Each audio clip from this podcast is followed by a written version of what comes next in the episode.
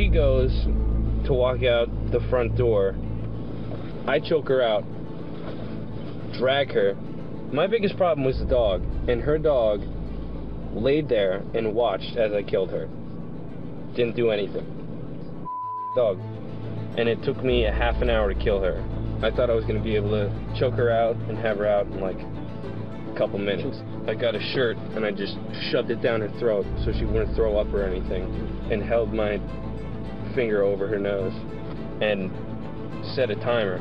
A friend's shocking confession, You are the only person on this planet that knows. all caught on tape. It's heartbreaking in a sense, you know? Somebody who's your good friend, you don't think they would do something like that.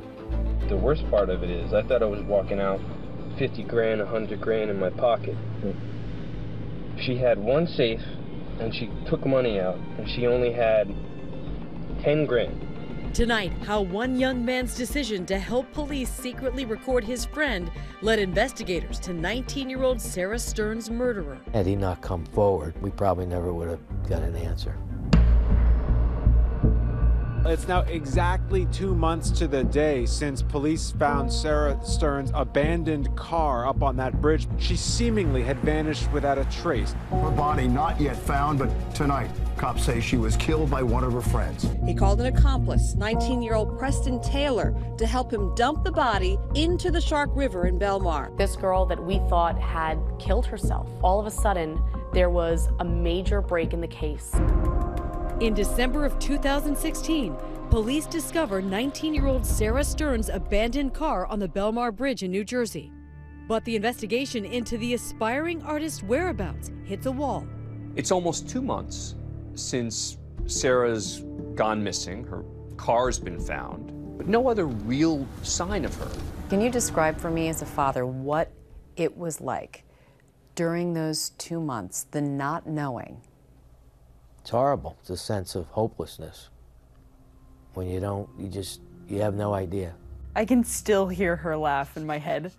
Like, and she had one of those laughs that as soon as she started laughing, like you couldn't help but Contagious.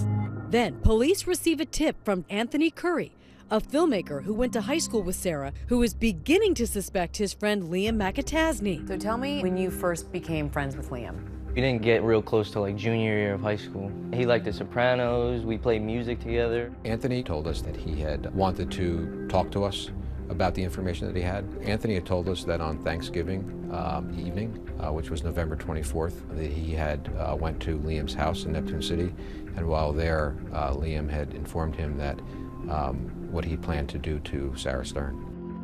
He tells you it's a an idea Like for a plot movie. for a movie, yeah. I make movies, uh, I'm a filmmaker. We, he used to tell me all ideas all the time about, you know, films I should make and all that stuff. And he like told me about this idea he had to like kill this girl. He was gonna like strangle her and throw her over the bridge with his friend. Did he seem excited about this idea? Yeah, he was like hyped. He's he was an energetic kid. I was like, yeah, he's a little nuts, but I don't know. I just thought it was a movie. What are the chances that McAtasney would float this story earlier and then Sarah Stern would end up being murdered in precisely the same terms? So Anthony doesn't really give it another thought until it comes up on social media or the news that she's missing. We saw Anthony Curry's demeanor when he provided us with the information. We saw the concern uh, that he had. Um, he, he was scared. He was scared. Did you feel like your life was in danger at all? If somebody's capable of doing that, you could like try to hurt my family or somebody I knew or Police hatch a plan to try and trap Liam, and they cast Anthony Curry in the starring role. Detectives equip his car with a video recording device. For Anthony Curry, this is a risky move. They're nervous. I mean, this is a big deal. They're actually going to try to get a, a person to talk about a, a murder they committed. What's good money. What's happening, bro? How you doing? We were listening live uh, through electronic equipment. You want a cigarette? Nah, I'm good. I quit them. Were they telling you what to say? They did say you gotta act sort of like Donnie Brasco. You gotta, you know, you, you gotta ask him questions. As soon as he got there, You fell me down for a while. Dude, you can't blame me for doing this, right? I gotta feel you up real, real quick, all right? You're good. No disrespect. What were you thinking then when he did that? It's real. And he just spills his guts. Uh, I didn't really have to do much work. Like he wanted to tell me, you know. Yeah, I got the FBI on my ass, dude. About what? About killing Sarah. That's not even the worst part. The worst part of it is I thought I was walking out 50 grand, 100 grand in my pocket. She had one safe and she took money out and she only had 10 grand. And this money, I don't know if it was burnt or something. It's old money, terrible quality. Where'd you hide it? Sandy Hook. Mm. First, it was in my house for a long time, but then I stopped trusting Preston. Not only does he implicate himself in this, but he mentions somebody else who helps him dispose of the body. Police didn't know about that. And it took me a half an hour to kill her.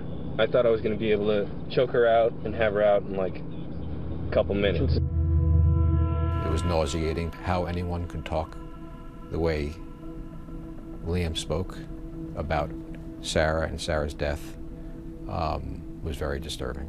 You are the only person on this planet that knows besides Preston. And Preston doesn't know that you know. I'm not no rat, bro. What were you thinking? He did a terrible thing. That's really all there is to it. He did a terrible thing.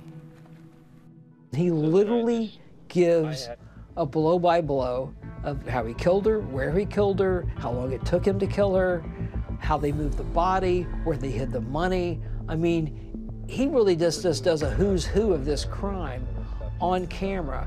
We sat down with Liam's mother, who maintains her son is innocent.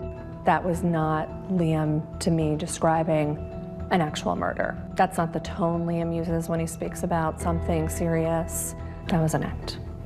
He was doing an audition. He was making things up, trying to impress that horror film director.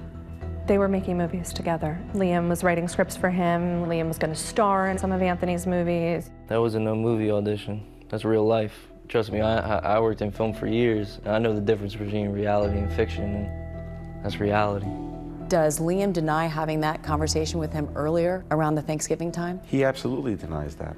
I think that Anthony Curry, he is pointing a finger at my client and trying to make stories up so that he can better his career because it's not that great. Testimony resumed this morning in the Sarah Stern murder trial. At trial, Anthony's testimony proves crucial. Do you solemnly swear or affirm that the testimony you give shall be the truth, the whole truth, and nothing but the truth? Yes, Why are you here? Doing the right thing. Anthony Curry seemed like a reluctant but incredibly important witness. Anthony Curry says that he goes to Liam McAtasney's house at approximately 11 o'clock on Thanksgiving night. And all of a sudden, Liam turns to him and says, Hey, I got a great idea. He told me he was going to meet up Sarah. She found his money, and uh, they were going to count it together. He was going to choke her, choke her out, uh, bring her to the bridge, throw her off. Preston was going to drive the escape vehicle, and they were going to bury the money and leave the keys and the ammunition and make it look like she killed herself. He said it would be a great idea for a movie. Did you think he was serious? No. At some point, did your opinion about that conversation change? Yes.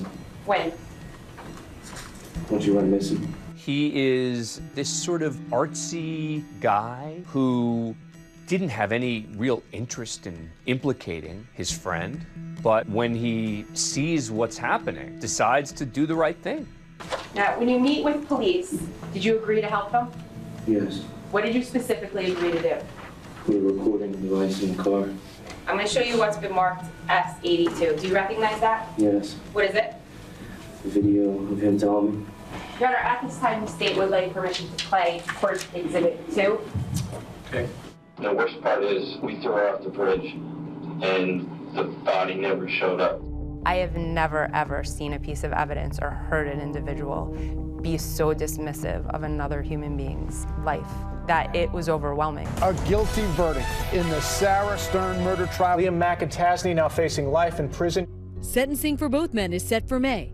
For Sarah's family, more than two years after her murder, finally a sense of justice. What would you say to Liam McAtasney if he were sitting here? You're an evil person. You shouldn't exist on this earth. You're wrong, pure evil, guilty on all counts. Go to jail. Don't ever come out. He's going to jail for what he did, but we'll never see her again, and we have to live with that for the rest of our lives. Why did you go to police? Just doing the right thing. Do you think it was brave what Anthony Curry did? I think so. It was a tough decision for him. He didn't have to come forward. Do you think he's a hero? Absolutely, he is. Because he put himself in a situation where if Liam had shown up with a gun, that it would not have been able to save him. And he appreciated that and still did the right thing. Hi everyone, George Stephanopoulos here. Thanks for checking out the ABC News YouTube channel. If you'd like to get more videos, show highlights, and watch live event coverage, click on the right over here to subscribe to our channel and don't forget to download the ABC News app for breaking news alerts. Thanks for watching.